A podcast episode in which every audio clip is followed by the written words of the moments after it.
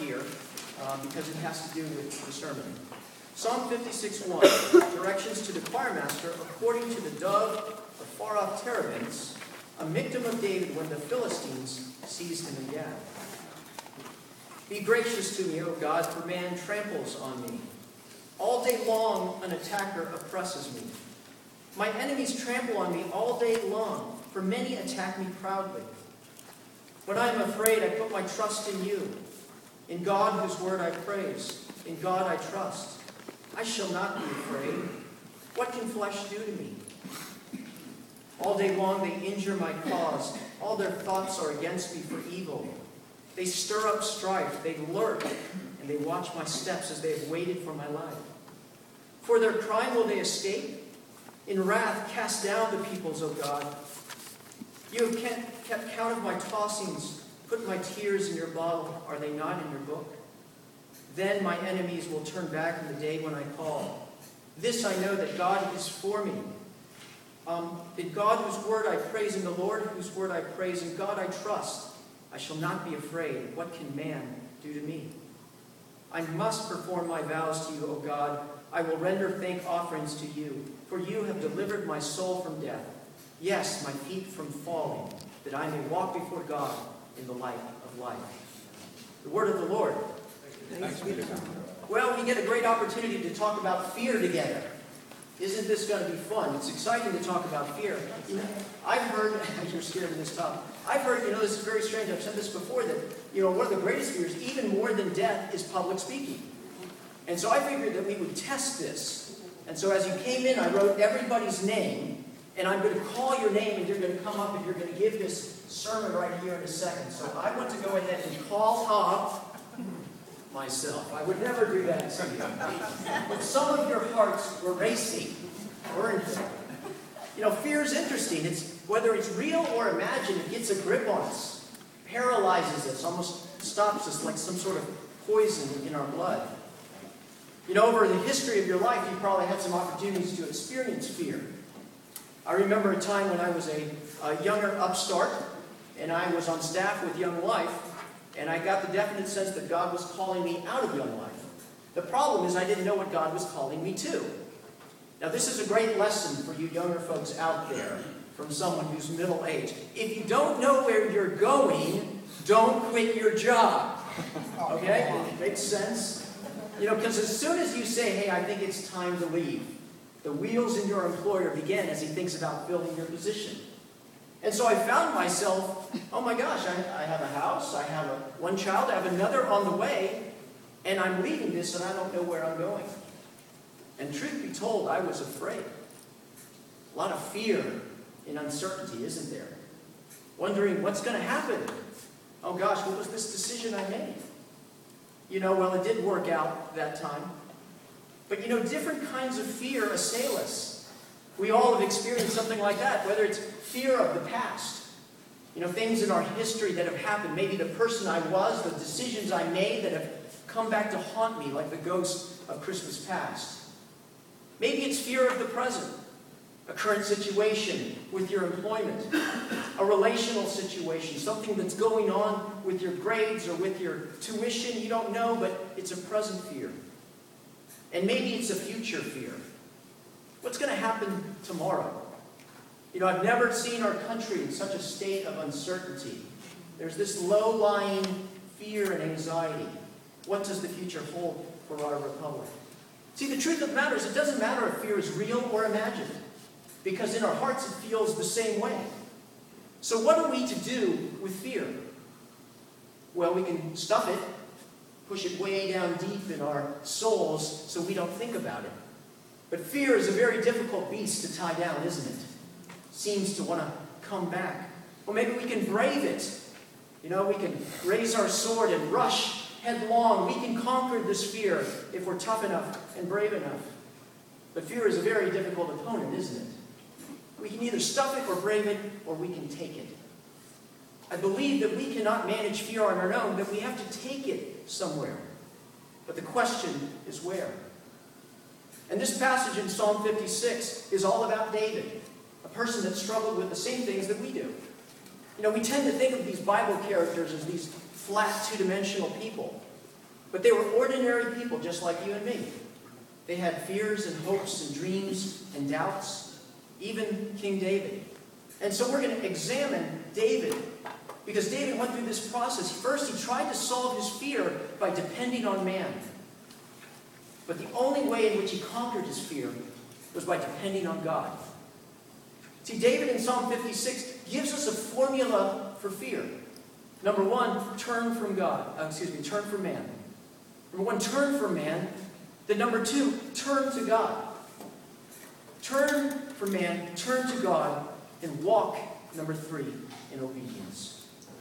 See, the truth of the matter is the only way we can achieve victory over fear is by shifting our eyes from the fear of a situation to faith in God who is over situations. Well, let's look at David and the choices he made. Number one, this decision to turn from man. Because you know David's history, some of you. He was just a shepherd, ordinary guy that gets thrust into this incredible situation. These tens of thousands of men. You know, there's the Israelites on one side of the valley and the Philistines. And David comes and he's just bringing some food to his brothers. And out steps Goliath, this giant, nine feet, massive, who's, who's taunting the armies of Israel for days and days and days. Well, something happens in David's heart that doesn't happen in those other 20,000 guys. Because he steps out and he says, Who are you to defy God? This day, God will give you into my hands and we will destroy the army. And everyone's laughing as this shepherd boy steps out with five stones and brings down this champion. And the entire uh, people are routed. The Philistines run, and it's a huge victory. And so David gains acclaim. He's brought into the king's palace. And he continues, he becomes a captain of the king's army, of King Saul. And he keeps on becoming bigger and bigger. The crowd shout out that Saul has killed his thousands, but David has killed his ten thousands. And Saul's jealousy rises from within him. In fact, two times Saul tries to kill David by hurling a spear at him. And both times, David escapes. Well, David knows, I've got to get out of here. I, I have some very big fears here because the commander of the entire army wants me dead. In fact, as David flees, there's thousands, tens of thousands of people looking for him. So David knows fear. What does he do? Think about this. What would you do if 10 or 20,000 people were coming looking for you? Here's how David responds. He responds by going to this man called Achish. 1 Samuel 21.10 says, And David rose and fled that day from Saul and went to Achish, the king of Gath. Now wait a second. Wasn't Goliath from Gath? Indeed, wasn't the battle that just took place a little while ago between the Philistines, most of whom were from Gath, the closest city, and the Israelites? And yet David, if he went into the post office in Gath, guess whose picture would be up there? It would be David. David goes, it appears that he was trying to get in and be anonymous, trying to get hired on as a mercenary. He doesn't come as the king, he comes very quietly. Why would David do such a thing? I think the answer is simple. He didn't have anywhere else to go. You know, it's interesting when we get in that situation, when we're in trouble, where do we go? What decisions do we make? David didn't know what else to do or where to go. So he went to Gath, the very place that he shouldn't have been. And lo and behold, his clever plans come to naught. He's discovered. Because they say, Isn't this David to Achish, his helpers, the king of the land? Don't they say in their, in their songs, Saul has struck down his thousands and David his ten thousands? And David took these words to heart and was much afraid of Achish, the king of Gath. So, he changed his behavior before them and pretended to be insane in their hands and made marks on the doors of the gate and let his spittle run down his beard. Is this not the same David who walked in front of 20,000 men with five stones and said, I will defeat you all in the name of the Lord? And he's taking the insanity plea. Have you ever done this? You know, when things aren't working out real quick, it's very simple. Just go insane, and somehow you'll get out of it. Okay, he's taking the insanity plea. Why? What is he going to do? He's surrounded by these guys. Listen to what Achish said. He said to his servants, Behold, you see the man is mad. Why then have you brought him to me? Do I lack madmen that you have brought this fellow to behave as a madman in my presence? Shall this fellow come into my house? David departed from there and escaped to the cave of Adullam. See, David had his plan to go, and lo and behold, it was discovered. And David was left in a situation where he had to betray his integrity. Think about that. David, the great king, is standing there in front of all of these people, acting like he's insane so he can live. All that David stood for with Goliath is what he's repudiated in this situation. David lost his integrity. The truth of the matter was, David trusted in man, and man failed him. It's easiest for a laugh at David, isn't it? But don't we do the same thing? We run to people when we are in trouble. You know, if I get involved with this group, then everything's going to turn out okay. I know that things are difficult, but if I just stay with this guy, it's all going to work out sometime. Yeah, I know I don't like him, but you know, if I talk to him enough, maybe he'll give me this job, and I need a job, and I need to take care of that, and so, you know, I'm going to go ahead and do that. And we assign power to people over us who shouldn't have that power at all. Some who use it to manipulate us and hurt us. And then when people don't come through with the things that we demand of them, we're angry at them and upset. Why didn't you meet my needs? Why didn't you do what I wanted? And we lose our integrity as we put our heart and our hopes on man instead of God. I remember a situation that I found myself in. I had left my job, another job, and I had started a little consulting company.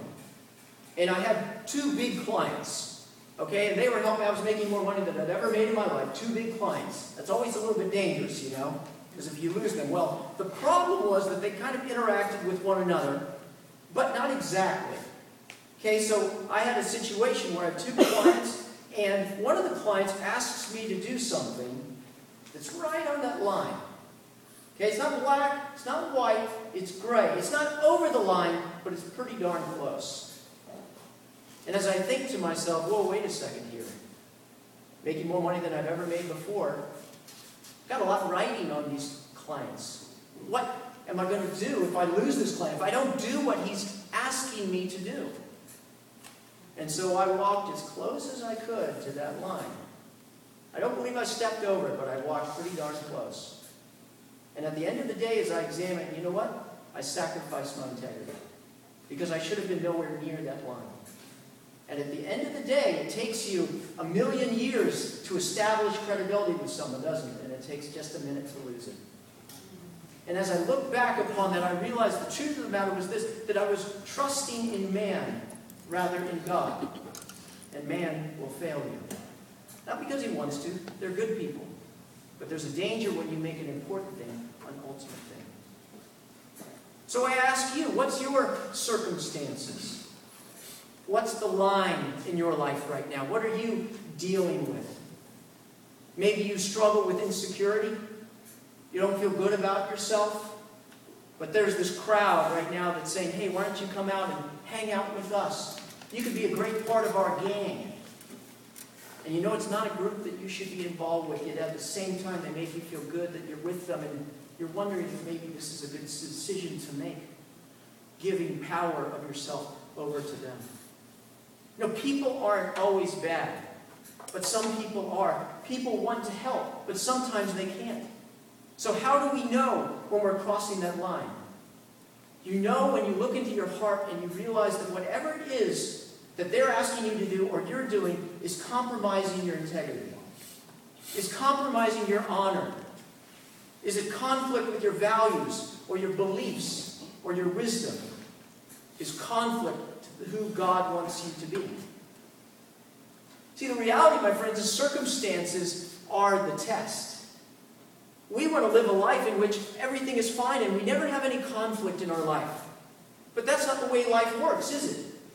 In fact, some of these circumstances are from God. In fact, God is over everything. God is over all these circumstances, and they're given as a test.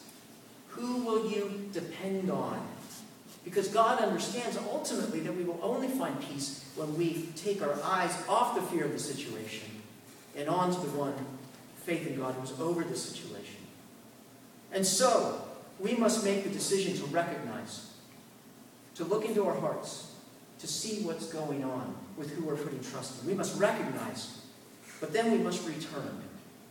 We must step out of that situation like David. We must reevaluate who we're trusting in. Because it's only then that we can start walking the path of faith that we need to.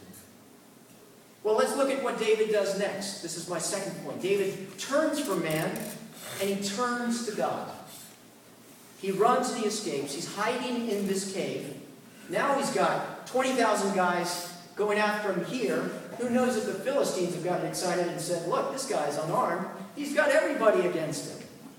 And so what does David say? Verse 1 Be gracious to me, O God, for man tramples on me. He cries out to God, Here is my situation. Verse 8 You have kept count of my tossings and put tears in your bottle. Are they not in your book? See, he's saying to God, You know what's going on in my heart. You know that I can't sleep. You know that I'm crying all the time. Are you paying attention to what's going on here, Lord? I need you to be gracious to me. For man is trampling on me, the very men that I trusted in. He cries out to God. Here's my situation. When he goes further, he not only cries out, he spells it out. Here's what's happening. All day long, verse 1, an attacker oppresses me, for many attack me proudly. Verse 2, my enemies trample on me all day long, for many attack me proudly. Uh, Psalm 56, 5, all day long they injure my cause. All their thoughts are against me for evil. They stir up strife. They lurk. They watch my steps as they have waited for my life. David not only cries out of his feelings, but he speaks out. He spells out his situation.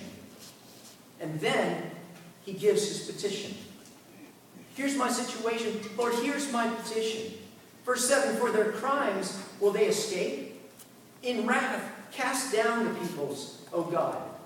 In other words, God, take out these people who are unjustly accusing me. Come to my aid. Protect me. Give me water. Help me, Lord.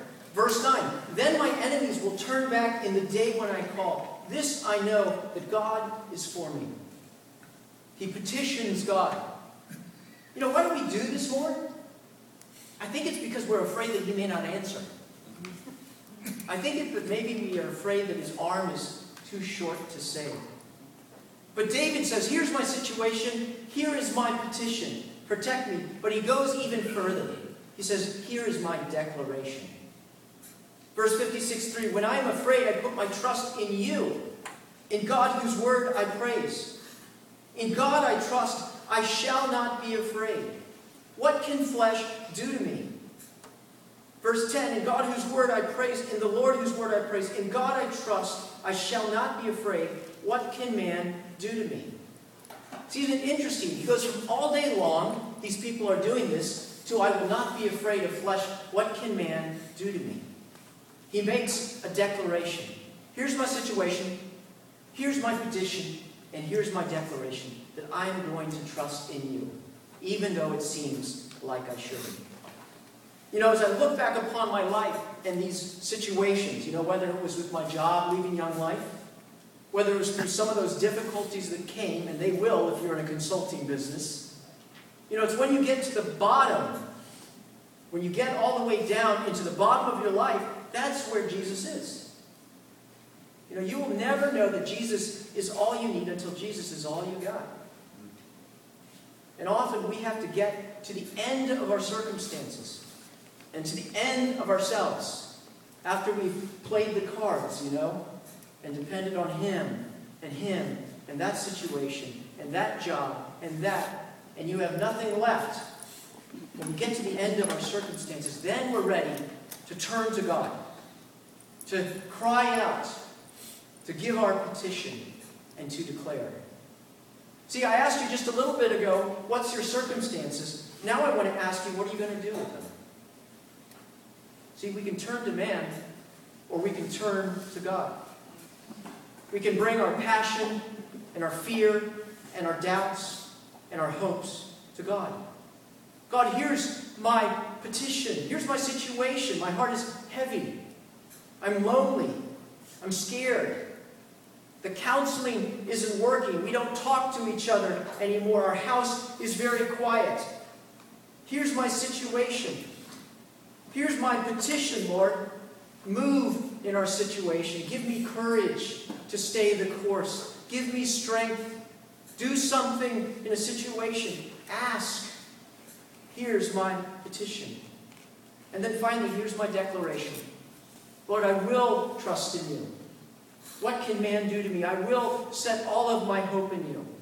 Even if this whole thing goes down, I'm going to go down looking at you because I have turned uh, from man and I have turned to you. I will shift my eyes from the fear of the situation to faith in God who is over the situation. David turned from men, from the Philistines. He turned to God in that cave. And finally, number three, he walked in obedience. Responding in obedience and thanksgiving. Look at uh, Psalm 56 12. I must perform my vows to you, O God. I will render thank offerings to you, for you have delivered my soul from death. Yes, my feet from falling, that I may walk before God in the light of life. Now, let me ask you a question. Has David's circumstances changed? They haven't changed at all, have they? He's still in a heap of trouble. See, what's changed is not David's circumstances. What's changed is David. As he's turned to God and made the decision, I'm going to walk in obedience. He says here that I must perform my vows to you, and I will give thank, off, thank offerings to you.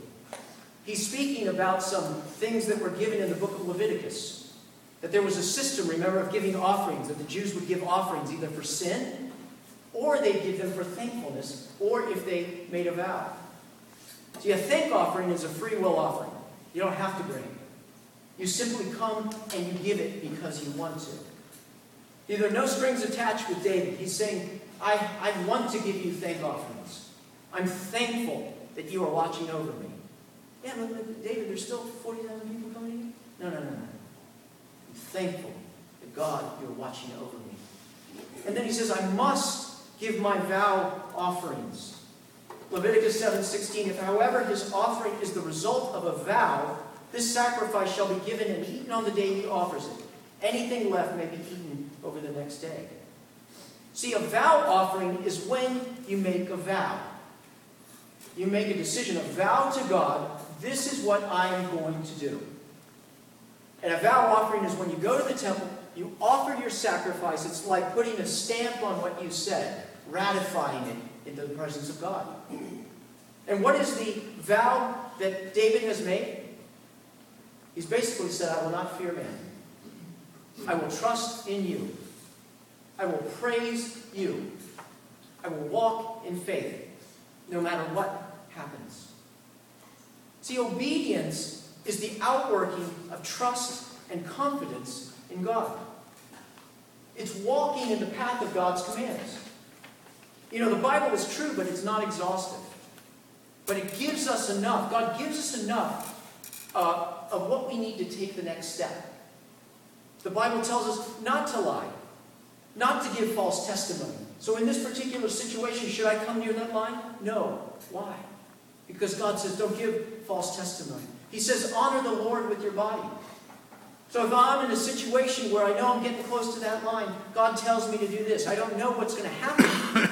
I don't know what's going to happen in my relationship, but I know this is where I need to walk. God says, love your enemies and pray for those who persecute you. Okay, I don't know if this person at my job is going to bury me, even though I don't deserve it. But the Bible says to love him and to pray for him. How the heck am I going to do that? See, God gives us a path. And the path to joy is paved with the stones of obedience. So, what is God calling you to do in your particular situation? See, there are no quick fixes. I wish that I could just tell you, you know, you pull this lever and then you turn this dial and you count to three and voila. If you choose God, it's that easy. No, this is a journey of faith. There's no quick fixes. But God says to walk in obedience as you turn to me. So the question is, how are we going to do that? You know, it's easy for me to come up here and tell you, oh yeah, this is the way to go. But we all go home, don't we? And that step of faith becomes harder and harder as we see the circumstances around us. See, the only way that we can walk in this path, even if we know it, to have the power to walk in this path, is not to trust in man, but to trust in the God man, Jesus Christ. See, Jesus doesn't give us a philosophy, he gives us himself. And Christ has gone before us, and everything that he calls us to do, he has already done. See, Jesus never trusted in man, did he? Here he comes on the scene as this carpenter bringing his message of salvation to the world. And the scripture said that when people heard him, they wanted to make him king. You know, let's go take over Herod and we'll give you the kingdom. But Jesus did not entrust himself to men, the scriptures say, because he knew what was in a man. What did Satan say? If you only worship me, I'll give you everything that you want, all of these kingdoms. If you're the Son of God, come down from that cross. And I wonder if Jesus ever thought to himself, you know what, if I do these things, you know, I could get my message out better. A better platform, you know? Take down Herod. Then everyone would have to pay attention to me. This is a great human solution.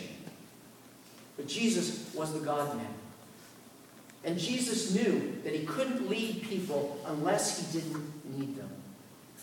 And so he made the decision not to trust man, but rather to turn to God. Remember Jesus in the Garden of Gethsemane? With his friends, stay here. And he goes to God and he says to his friends, I'm overwhelmed with sorrow to the point of death. And he has this beautiful prayer to his Father God, take this cup from mine. Do I have to go to the cross? Because Jesus was afraid. He was afraid of pain. He was afraid of what obedience to God would mean in his life. Is there not another way? See, Jesus was anything but stoic, wasn't he? His tears were like drops of blood as he cried out to God, Here's my situation. Here's my petition. But here is my declaration. Yet not as I will, but as you will. And Jesus decided in that garden to walk in obedience. And that walk took him up the path to the cross. When they wanted to take him, Jesus said, Don't you know that I can call down 12 legions of angels? I can wipe out all of these people. But that's not what God has called me to. He's called me to suffer that I might bring life to my people. And at the very end of Jesus' life, what he says, is he's up on the cross, Father, into your hands I commit my spirit. How can we walk not in the fear of man? How can we walk in obedience to God? Because Jesus Christ has done that, and He lives in us. And He gives us the strength and the power and the love and the desire and the hope and everything we need to take that step. See, the truth of the matter is, my friends, we won't, but He will. And He's in us, and we're in Him. We don't even want to, but He's in us, and we are in Him. And He will, because we follow not a philosophy, but a risen Lord who captivates our hearts, who turns us from the fear of man to the fear of God, and leads us all the way to life, even if it takes his death. See, we want to help each other. And my hope is as a church that we are the kind of people that come alongside one another. And we really are the body of Christ. And we really listen. And we really reach out. And we really care. Because God has designed people to need people. I'm not disregarding people. But at the end of the day, when we go home and no one's there, we are alone. And God will meet us in the darkness. And so wherever you're at, Turn from man. Recognize it either with your actions or with your heart. Turn to God and lean into Him. And step by step, shuffle by shuffle, minute by minute, walk in faith in the one who's in you. Because when you shift your eyes from the fear of a situation to faith in God, who is over a situation, then you will experience peace, regardless of the hardest trial you may be going through. Let's pray. Jesus, it's so hard to walk in the path of obedience when all of our circumstances conspire against us, when people even beguile us. Trust in me, I'll get you to where you need to be. But you call out to us as the crucified and risen Christ. Turn to me and be saved. The thief comes to kill and steal and destroy, but I have come that you might have life and have it to the full. I am the good shepherd who lays down his life for the sheep. Lord, I pray that we would be broken people. I pray that our hopes and dreams and trust in man would be shattered. That in the darkness of night and at the lowest point, we would look to you and we would experience the peace of knowing that you love us, you care for us, and the situation that we are in is not too big for you. Lord, we love you. We thank you. We worship you. We pray in Christ's name. Amen.